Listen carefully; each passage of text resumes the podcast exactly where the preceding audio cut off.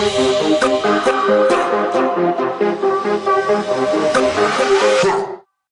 Oli, oli, gente bonita, ¿cómo están? Bienvenidos otro viernes más a este su café literario. Yo soy Leti Narciso y ya saben que siempre es un gusto para mí que me acompañen este viernes. Espero que hayan tenido una semana muy bonita, que todo les haya salido bien y que estén muy felices el día de hoy. Oigan, antes de, de empezar, pues les quiero comentar que no sé qué pasó la semana pasada, pero bueno, si se dieron cuenta, el episodio no se subió el viernes y la verdad yo tampoco me había dado cuenta. Ya este cuando revisé dije, bueno, ¿qué? qué? ¿Nadie me ha escuchado? ¿Qué? pero me di cuenta que no se subió. Yo creo que lo programé mal, la verdad no recuerdo, no sé qué pasó. Así que lo subí hasta el lunes. Entonces, bueno, espero que este... Que, que lo hayan visto por ahí, si no, corran, corran, que está muy bueno. Un poco... Eh, diferente a lo que normalmente eh, leo con ustedes, pero está muy bueno, buenísimo, se los puedo asegurar. Y pues bueno, bienvenidos otra vez. Y este día escogí el, una eh, sección de un libro de, mis, de uno de los, mis personajes favoritos, que es Sherlock Holmes. Entonces, pues, eh, de hecho, yo tengo un libro donde viene todo el canon de Sherlock en el orden eh, cronológico en el que se debería de leer, incluyendo todos los libros, algunos cuentos, algunos relatos. Pues bueno, me encanta y me fascina, es uno de mis personajes favoritos, junto con Hércules Poirot de Agatha Christie. Entre ellos dos son, creo que, los mejores detectives de la literatura. Y pues bueno, sin más preámbulo, ya saben que nos vamos al libro.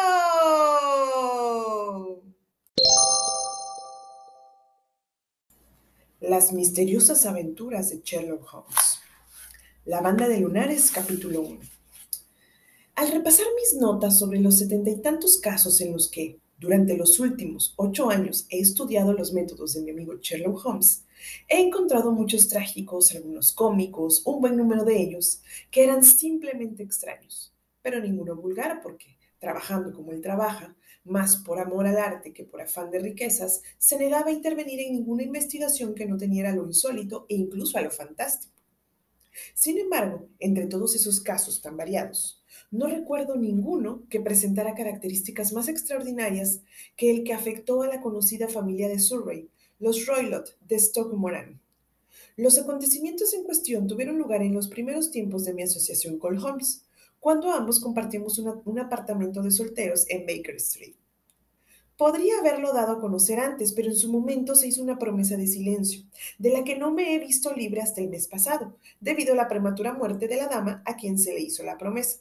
Quizás convenga sacar los hechos a la luz ahora, pues tengo motivos para creer que, corren rumores sobre la muerte del doctor Grimensby Royal, que tienden a hacer que el asunto parezca más terrible de lo que fue en realidad. Una mañana de principios de abril de 1883 me desperté y vi a Sherlock Holmes completamente vestido de pie junto a mi cama. Por lo general se levantaba tarde, y en vista de que el reloj de la repisa solo marcaba las siete y cuarto, lo miré parpadeando con una cierta sorpresa, y tal vez algo de resentimiento, porque yo era persona de hábitos muy regulares. Lamento despertarlo, Watson, dijo. Pero esta mañana nos ha tocado a todos. A la señora Hudson la han despertado. Ella se desquitó conmigo y yo con usted. ¿Qué pasa? ¿Un incendio? No, un cliente. Parece que ha llegado una señorita en estado de gran excitación que insiste en verme. Está guardando en la sala de estar. Ahora bien, cuando las jovencitas vengan por la metrópoli a estas horas de la mañana, despertando a la gente dormida y sacándola de la cama, hay que suponer que tienen que comunicar algo muy apremiante. Si resultara ser un caso interesante, estoy seguro de que le gustaría seguirlo desde el principio. En cualquier caso, me pareció que debía llamarlo y darle la oportunidad. Querido amigo, no me lo perdería por nada del mundo. No existía para mí mayor placer que seguir a Holmes en todas sus investigaciones y admirar las rápidas deducciones, tan veloces como si fueran intuiciones, pero siempre fundadas en alguna base lógica, con las que desentrañaba los problemas que se le planteaban. Me vestía toda prisa y a los pocos minutos estaba listo para acompañar a mi amigo a la sala de estar. Una dama vestida de negro y con el rostro cubierto por un espeso velo estaba sentada junto a la ventana y se levantó al entrar nosotros. Buenos días, señora, dijo Holmes animadamente. Me llamo Sherlock Holmes. Este es mi íntimo amigo y colaborador, el doctor Watson, ante el cual puedo hablar con tanta libertad como ante mí mismo. Ajá. Me alegro de comprobar que la señora Hudson ha tenido el buen sentido de encender el fuego. Por favor, acérquese a él y pediré que le traigan una taza de chocolate Pues veo que está usted temblando. No es el frío lo que me hace temblar, dijo la mujer en una voz, cambiando de asiento como, como se le sugería. ¿Qué es entonces? El miedo, señor Holmes, el terror. Al hablar, alzó su velo y pudimos ver que efectivamente se encontraba en un lamentable estado de agitación, con la cara gris y desencajada, los ojos inquietos y asustados como los de un animal acosado. Sus rasgos y su figura correspondían a una mujer de 30 años, pero su cabello presentaba prematuras manchas grises y su expresión denotaba fatiga y agobio. Sherlock Holmes la examinó de arriba abajo, con una de sus miradas rápidas que lo veían todo. No debe usted tener miedo, dijo en tono consolador, inclinándose hacia adelante y palmeándole en el antebrazo. Pero lo arreglaremos todo, no le quepa duda. Veo que ha venido usted en tren esta mañana. ¿En qué me conoce usted? No, pero estoy viendo la mitad de un billete de vuelta en la palma de su guante izquierdo. Ha salido usted muy temprano y todavía ha tenido que hacer un largo trayecto en coche descubierto por caminos accidentados antes de llegar a la estación. La dama se estremeció violentamente y se quedó mirando con asombro a mi compañero. No hay misterio alguno, querida señora, explicó Holmes sonriendo. La manga izquierda de su chaqueta tiene salpicaduras de barro, nada menos que en siete sitios. Las manchas aún están frescas. Solo en un coche descubierto podía haberse salpicado así, y eso solo si venía sentada a la izquierda del cochero. Sean cuáles sus razones, ha acertado usted en todo, dijo ella. Salí de la casa antes de las seis. Llegué a Leatherhead a las seis y veinte y cogí el primer tren a Waterloo. Señor, ya no puedo aguantar más esta tensión, me volveré loca de seguir así. No tengo a nadie a quien recurrir, solo hay una persona que me aprecia, y el pobre no sería una gran ayuda. He oído hablar de usted, señor Holmes. Me habló de usted la señora Faintosh, a la que usted ayudó cuando se encontraba en un grave apuro. Ella me dio su dirección. Oh, señor, ¿no cree que podría ayudarme a mí también y al menos arrojar un poco de luz sobre las densas tinieblas que me rodean? Por el momento me resulta imposible retribuirle por sus servicios, pero dentro de uno o dos meses me voy a casar. Podré disponer de mi renta y entonces verá usted que no soy desgraciada. Holmes se dirigió a su escritorio. Lo abrió y sacó un pequeño fichero que consultó a continuación. Farintosh dijo, ah, sí, ya me recuerdo del caso. Giraba en torno a una tiara de ópalo. Creo que fue antes de conocernos, Watson. Lo único que puedo decir, señor, es que tendré un gran placer dedicar a su caso la misma atención que dedica al de su amigo. En cuanto a la retribución, mi profesión lleva en sí mismo la recompensa, pero es usted libre de sufragar los gastos en los que yo pueda incurrir cuando le resulte más conveniente. Y ahora le ruego que nos exponga todo lo que pueda servirnos de ayuda para formarnos una opinión sobre el asunto. Ay, replicó nuestra visitante. El mayor horror de mi situación consiste en que mis temores son tan inconcretos y mis sospechas se basan por completo en detalles tan pequeños y que a otra persona le parecerían triviales, que hasta el hombre, a quien entre todos los demás tengo derecho a pedir ayuda y consejo, considera todo lo que digo como fantasías de una mujer nerviosa. No lo dice así, pero puedo darme cuenta por sus respuestas consoladoras y sus ojos esquivos. Pero he oído decir, señor Holmes, que usted es capaz de penetrar en las múltiples maldades del corazón humano. Usted podría indicarme cómo caminar entre los peligros que me amenazan. Soy todo oído, señora. Me llamo Helen Stroner y vivo con mi padrastro, último superviviente de una de las familias sajonas más antiguas de Inglaterra, los Roylott de Strokemoran, en el límite occidental de Surrey. Holmes asintió con la cabeza. El nombre me resulta familiar, dijo. En otro tiempo, la familia era una de las más ricas de Inglaterra y sus propiedades se extendían más allá de los límites del condado, entrando por el norte de Berkshire y por el este en Hampshire. Sin embargo, en el siglo pasado hubo cuatro herederos seguidos de carácter disoluto y derrochador, y y un jugador completó en tiempos de la regencia la ruina de la familia. No se salvó nada con excepción de unas pocas hectáreas de tierra y la casa, de 200 años de edad sobre la que pesa una fuerte hipoteca. Allí arrastró su existencia el último señor, viviendo la vida miserable de un mendigo aristócrata, pero su único hijo, mi padrastro, comprendió que debía adaptarse a las nuevas condiciones. Consiguió un préstamo de un pariente que le permitió estudiar medicina y emigró a Calcuta, donde, gracias a su talento profesional y a su fuerza de carácter, consiguió una numerosa clientela.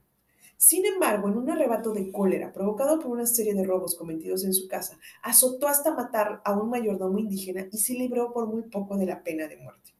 Tuvo que cumplir una larga condena, al cabo de la cual regresó a Inglaterra, convertido en un hombre huraño y desengañado. Durante su estancia en la India, el doctor Roylott se casó con mi madre, la joven Stoner, joven viuda de general de división Stoner de la artillería de Bengala. Mi hermana y Julia y yo éramos gemelas y tan solo teníamos dos años cuando nuestra madre volvió a casarse. Mi madre disponía de un capital considerable, con una renta que no bajaba de las mil libras al año y se lo confió por entero al doctor Roylott mientras viviéramos con él, estipulando que cada una de nosotras debería recibir cierta suma anual en caso de contraer matrimonio.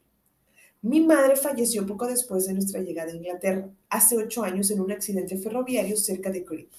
A su muerte, el doctor Roylott abandonó sus intenciones de establecerse como médico en Londres y nos llevó a vivir con él en la mansión ancestral de Strake Moran.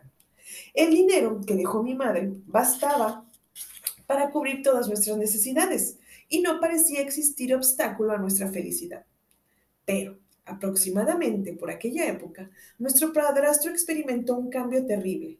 En lugar de hacer amistades e intercambiar visitas con nuestros vecinos, que al principio se alegraron muchísimo de ver a un Roylott de Moran, instalado de nuevo en la vieja mansión familiar, se encerró en la casa sin salir casi nunca, a no ser para ensarzarse en furiosas disputas con cualquiera que se le cruzase en su camino.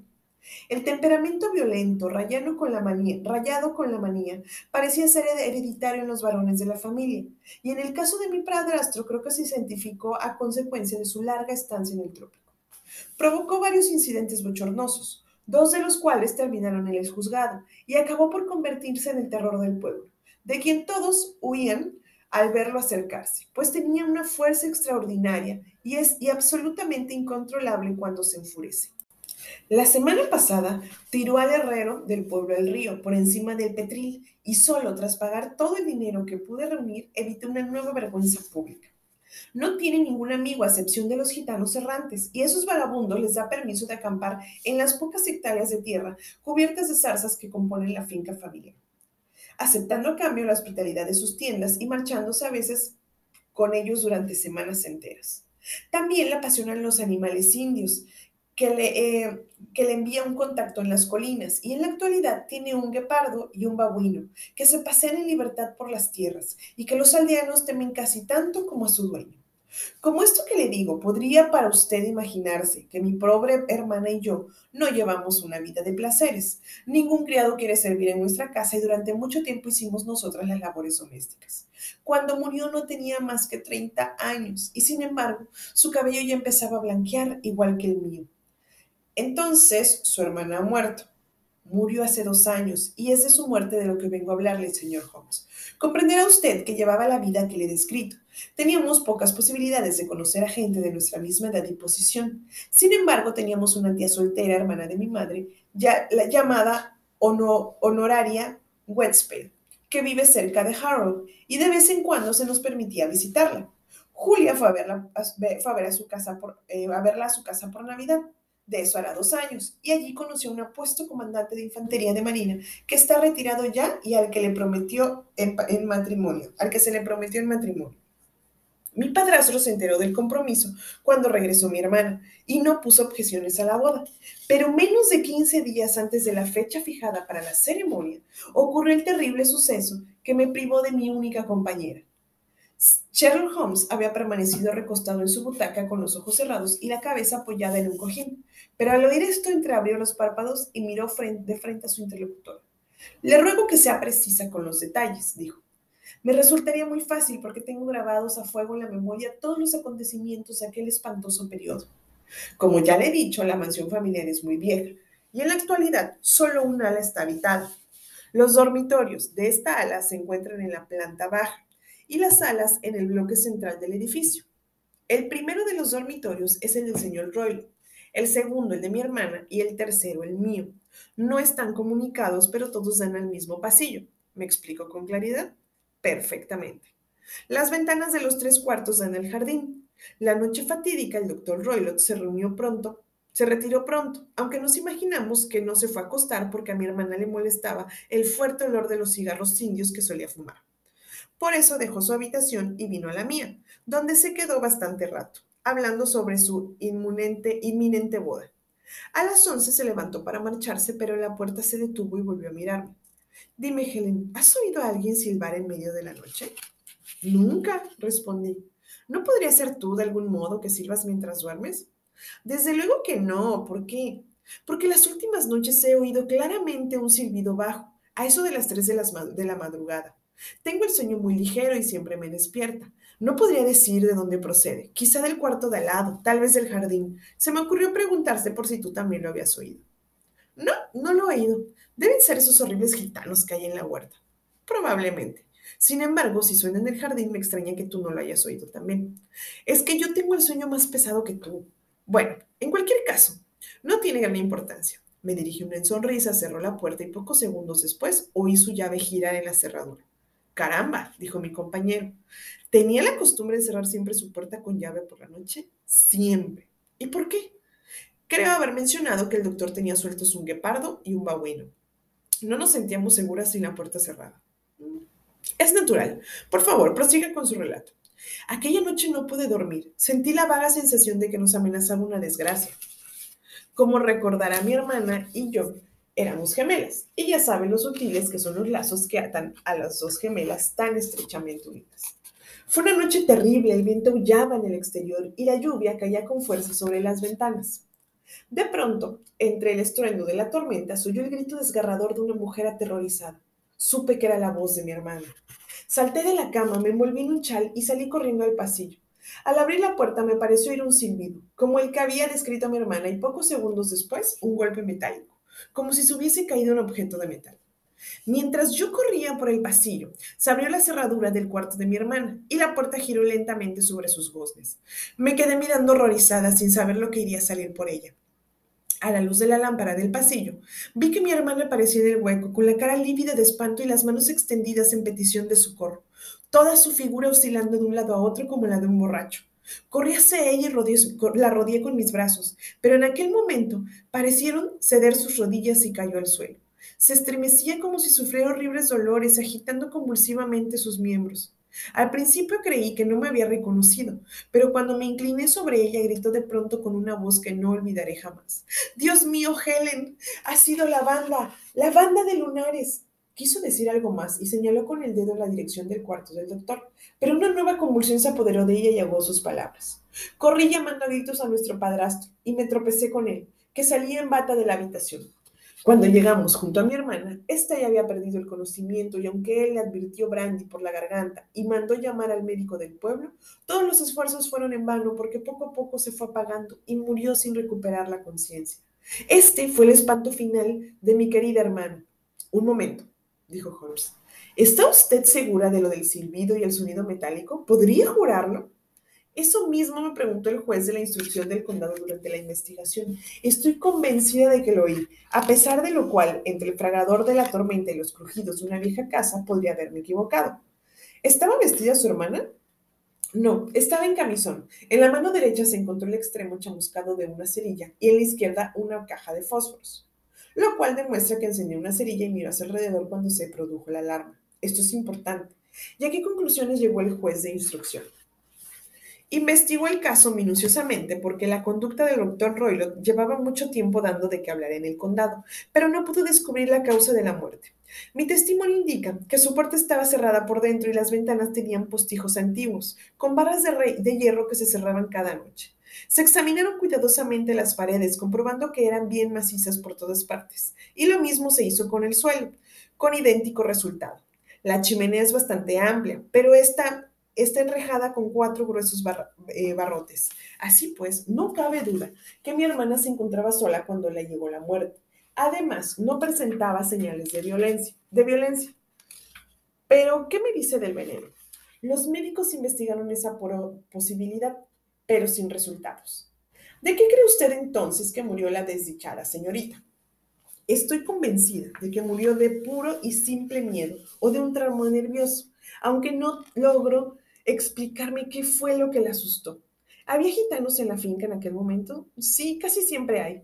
¿Y, qué le sugirió usted a su alusión a, a una banda, una banda de lunares? A veces he pensado que se trataba de un delirio sin sentido, otras veces que debía referirse a una banda de gente, tal vez a los miembros gitanos de la finca. No sé si los pañuelos de lunares que muchos de ellos llevan en la cabeza le podrían haber inspirado aquel extraño término. Holmes meneó la cabeza, como quien no se da por satisfecho.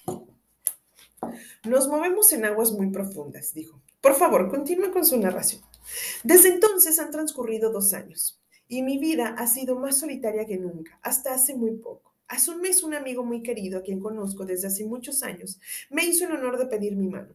Se llama Artimage Percy, Percy, segundo hijo del señor Artigage, de Weather, cerca de Reading. Mi padrastro no ha puesto inconvenientes al matrimonio y pensamos casarnos en primavera. Hace dos días se iniciaron unas reparaciones en el ala oeste del edificio y hubo que agujerear la pared de mi cuarto, por lo que me tuve que instalar en la habitación donde murió mi hermano y dormir en la misma cama en la que ella dormía. Imagínese mi escalofrío de terror cuando anoche, estando yo acostada pero despierta, pensando en su terrible final, oí de pronto en el silencio de la noche el suave silbido que había anunciado su propia muerte. Salté de la cama y encendí la lámpara, pero no vi nada normal en la habitación. Estaba demasiado nerviosa como para volver a acostarme, así que me vestí y cuando salió el sol me eché a la calle. Cogí un coche en la posada Chrome que estaba frente a la casa y me planteé en Leatherhead, en donde, he llegado, en donde he llegado esta mañana con el único objetivo de venir a verlo y pedirle un consejo. Ha hecho usted muy bien, dijo mi amigo, pero ¿me lo ha contado todo? Sí, todo. Señorita Storr, no me lo ha dicho todo. Está usted encubriendo a su padrastro. ¿Cómo? ¿Qué quiere decir? Por toda respuesta, Holmes levantó el puño de encaje negro que adornaba la mano de nuestra visitante. Apoyaba sobre la rodilla. Impresos en sus muñecas se veían cinco pequeños moretones. Las marcas de cuatro dedos y un pulgar. La han tratado con brutalidad, dijo Holmes. La dama se ruborizó intensamente y se cubrió la lastimada muñeca. Es un hombre duro, dijo, y seguramente no se da cuenta de su propia fuerza. Se produjo un largo silencio durante el cual Holmes apoyó el mentón en las manos y permaneció con la mirada fija en el fuego capitente. Es un asunto muy complicado, dijo por fin. Hay mil detalles que me gustaría conocer de decidir nuestro plan de acción, pero no podemos perder un solo instante. Si nos desplazamos hoy mismo a Stoke Moran, ¿No sería posible ver esas habitaciones sin que se enterara su padrastro? Precisamente dijo que hoy tenía que venir a Londres para algún asunto importante. Es probable que esté ausente todo el día y que pueda usted actuar sin estorbos. Tenemos una sirvienta, pero es vieja y no será fácil, eso será difícil quitarla del camino. Excelente. ¿Tiene algo en contra de este viaje, Watson? Nada en absoluto. Entonces iremos los dos. ¿Y usted qué va a hacer? Ya que estoy en Londres, hay un par de cosas que me gustaría hacer, pero pienso volver en el tren de las 12 para estar allí cuando ustedes lleguen. Puede esperarnos a primera hora de la tarde. Yo también tengo un par de asuntos que atender. ¿No quiere quedarse a desayunar? No, tengo que irme. Me siento ya más aliviada desde que he confiado en mi problema. Espero volver a hablar esta tarde. Dejó caer el tupido velo negro sobre su rostro y se deslizó fuera de la habitación. ¿Qué le parece todo esto, Watson? preguntó Sherlock Holmes, recostándose en su butaca. Me parece un asunto de lo más turbio y siniestro. Turbio y siniestro más no poder. Sin embargo, si la señorita tiene razón al afirmar que las paredes y el suelo son sólidos y que la puerta, ventana, chimenea son infranqueables, no cabe duda de que la hermana tenía que encontrarse sola cuando encontró la muerte de manera tan misteriosa. ¿Y qué le dice entonces de los silbidos nocturnos y de las intrigantes palabras de la mujer moribunda? No se me ocurre nada.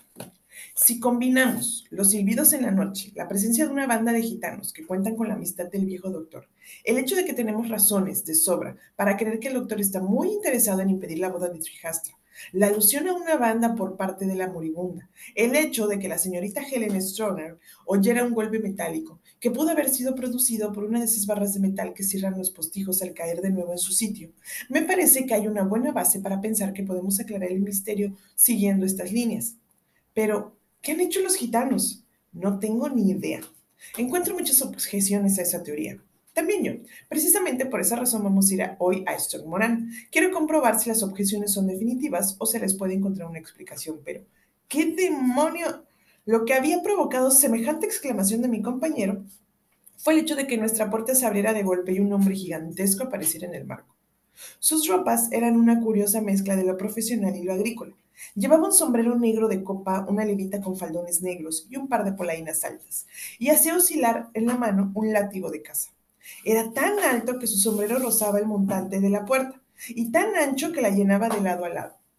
Su rostro amplio, surcado por mil arrugas, tostado por el sol hasta adquirir un matiz amarillento y marcado por todas las malas pasiones, se volvía alternativamente de uno a otro de nosotros, mientras sus ojos, hundidos y biliosos, y su nariz alta y huesuda le daban cierto parecido grotesco con un ave de presa vieja y feroz. ¿Quién de ustedes es Holmes? preguntó la aparición. Ese es mi nombre, señor, que me lleva usted ventaja, respondió mi compañero muy tranquilo. Soy el doctor Grisby Royal, del Stockmoran.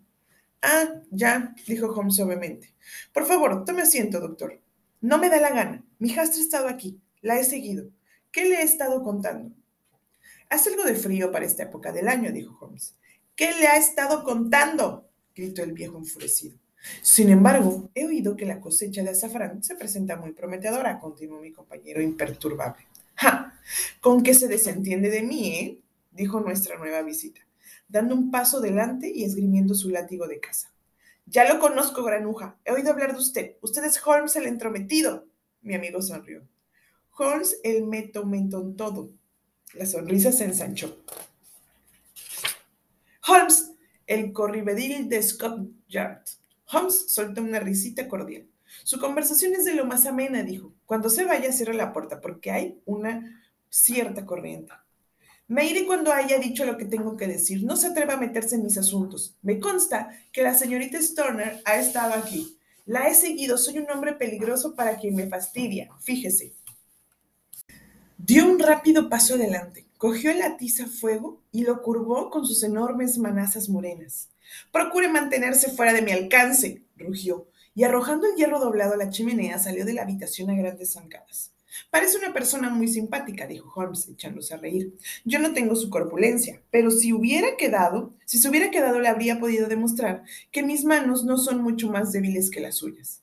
Y diciendo esto, recogió el atizador de hierro y con un súbito esfuerzo volvió a enderezarlo. Pensar que ha tenido la insolencia de confundirme con el cuerpo oficial de la policía. No obstante, este incidente añade interés personal a la investigación y solo espero que nuestra amiga no sufra las consecuencias de su imprudencia al dejar que esa bestia lo siguiera a los pasos. Y ahora, Watson, pediremos el desayuno y después daré un paseo hasta Doctor's Commons, donde espero obtener algunos datos que nos ayuden en nuestra tarea. Era casi la una cuando Sherlock Holmes regresó de su excursión. Traía en la mano una hoja de papel azul repleta de cifras y anotaciones. He visto el testamento de la esposa fallecida, dijo.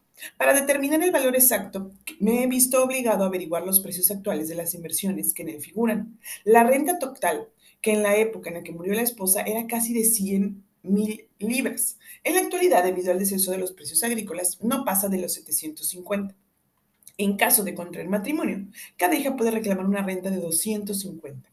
Es evidente, por lo tanto, que si las dos se hubieran casado, este payaso se quedaría dos velas y con que solo se casara una, ya notaría un bajón importante. El trabajo de esta mañana no ha sido en vano, ya que ha quedado demostrado que el tipo tiene motivos de lo más fuerte para tratar de impedir que tal cosa ocurra. Y ahora, Watson, la cosa es demasiado grave como para andar perdiendo el tiempo, especialmente si tenemos en cuenta que el viejo ya sabe que nos interesamos por sus asuntos, así que, si está usted dispuesto, llamaremos un coche para que nos lleve a Waterloo. Le agradecería mucho que me metiera el revólver en el bolsillo. El Heli número 2 es un excelente argumento para tratar con caballeros que pueden hacer nudos con un atizador de hierro. Eso y un cepillo de dientes, creo yo, es todo lo que necesitamos.